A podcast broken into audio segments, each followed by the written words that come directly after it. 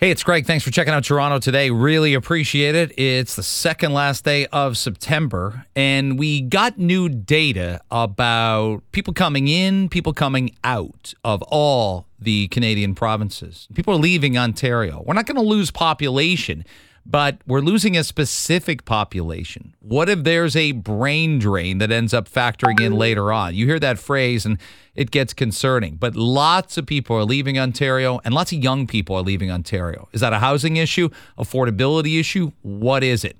So let's talk about it on Toronto today. Lots of people are leaving Ontario.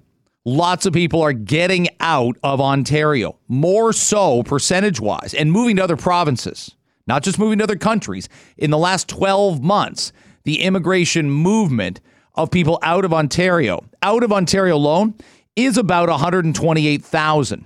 People coming to Ontario is about 78,000. Now, that might not seem like much. We're a province of 15 plus million people. Losing 50,000 people shouldn't be that necessarily significant. But I think there's two things and, and two questions that people would have about it. Why is it happening? Why is the grass greener on the other side?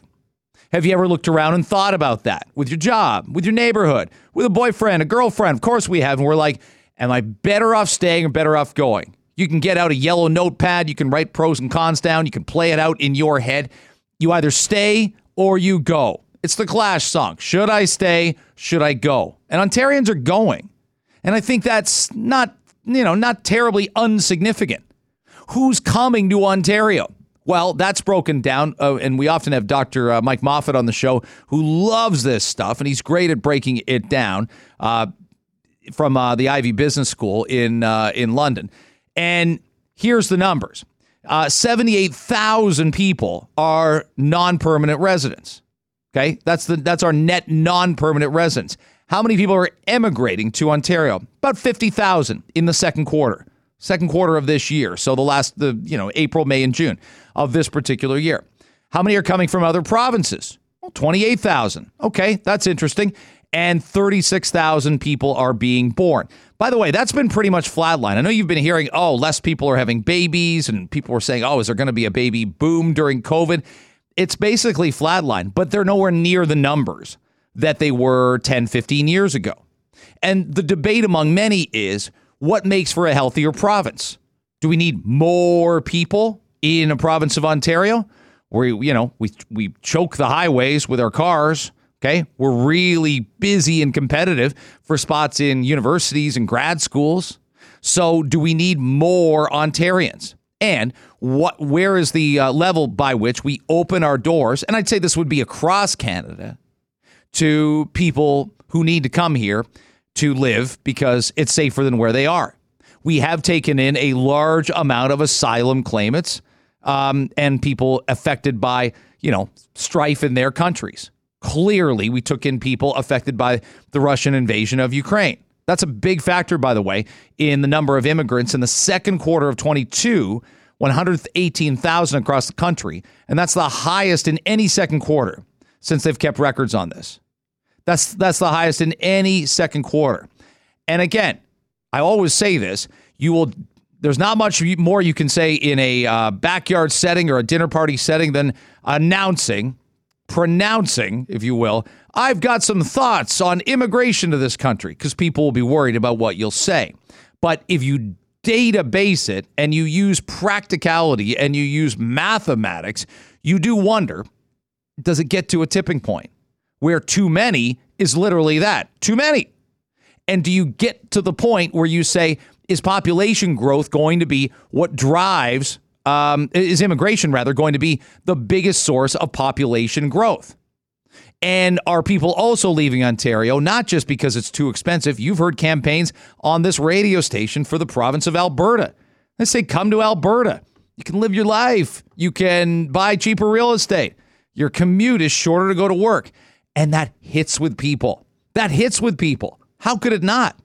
And there's many jobs in which you can be highly transferable. And you know, and I know, when you're younger and you're single, especially, and you have no kids, especially, you're free as a bird. You can go where you want. Would I have picked up and moved uh, from London, Ontario to Detroit, Michigan um, at you know, five years ago, with at that point I would have had an 11 year old and a nine year old, and told my wife, "Hey, pack the bags. We're moving to the to another country." No, it's it's a, probably not. Maybe not. It's a lot easier to do when you're 27, 28 years old. So I'd love to see data as to how many of these are younger professionals saying, Ontario, I drive a, a, a GTA, I drive an hour to work. It's really expensive. I can't afford to rent. I can't afford to buy. I'm out. Because we can't be having that. We can't be having that turn into quarter after quarter after quarter of losing our best people and bringing in people that we hope can contribute to the economy, and many can, and many do. But there's going to be a flatline effect. It's going to be a bit of a reverb effect with immigration and how it affects our economy. Of course, there is. Hey, listen, if you were moving to another country, you'd love it. You'd love it if another government would help you get set up. But you know, and I think most people, the vast, vast majority of people that come here know, I got to hustle. And they do. I got to make this work on my own. And they will. Those are big factors right there. You may have seen uh, this projection made by Stats Canada that came out earlier this month that by 2041, half of the Canadian population will be made up of immigrants and their Canadian born children. And I got no problem with that whatsoever. None. I love where I live, and I love that I live in a diverse community. You can, because at the end of the day, you're going to pick your friends. You're going to pick the people you want to hang out with. You're going to pick the people that you go on trips with. You're going to pe- pick the people that you go play golf and tennis with or go for walks with or whatever. And I love that there's there's more choice in terms of who we do that with than ever before. Than ever before. We shouldn't be uncomfortable about these conversations. Stats Canada says immigration is projected to remain the main driver of population growth over the coming decades, continue a trend to begin that began in the early 1990s. Look, there's two things happening. We've got a housing crunch, a housing crisis in essence in the GTA. It's expensive and there aren't enough even if you could afford it to live where you want to live, commute how you want to commute and spend your leisure time uh, in terms of in, and in real estate investment uh, that there used to be. We don't have that anymore. We have to, I, do we want to be competitive or not? We want to play games with ourselves or do we want to be competitive? So Canada aims to bring in highly qualified immigrants who are specialized in certain areas. How many stories have you heard? We have engineers. Well, there's too much red tape. They can't be engineers yet. Doctors. Oh, well, there's too much red tape. They're driving a taxi right now. Nurses. Well, she's working at Walmart, but she's able to be a nurse in many other countries around the world. We've got to get that done and get that straightened out. That's an ongoing challenge. I get it. But we've got to do a lot better at what we're doing in that context. I do notice people leaving, packing up and going because they are. Does that change next quarter? Probably not. The quarter after that? Probably not.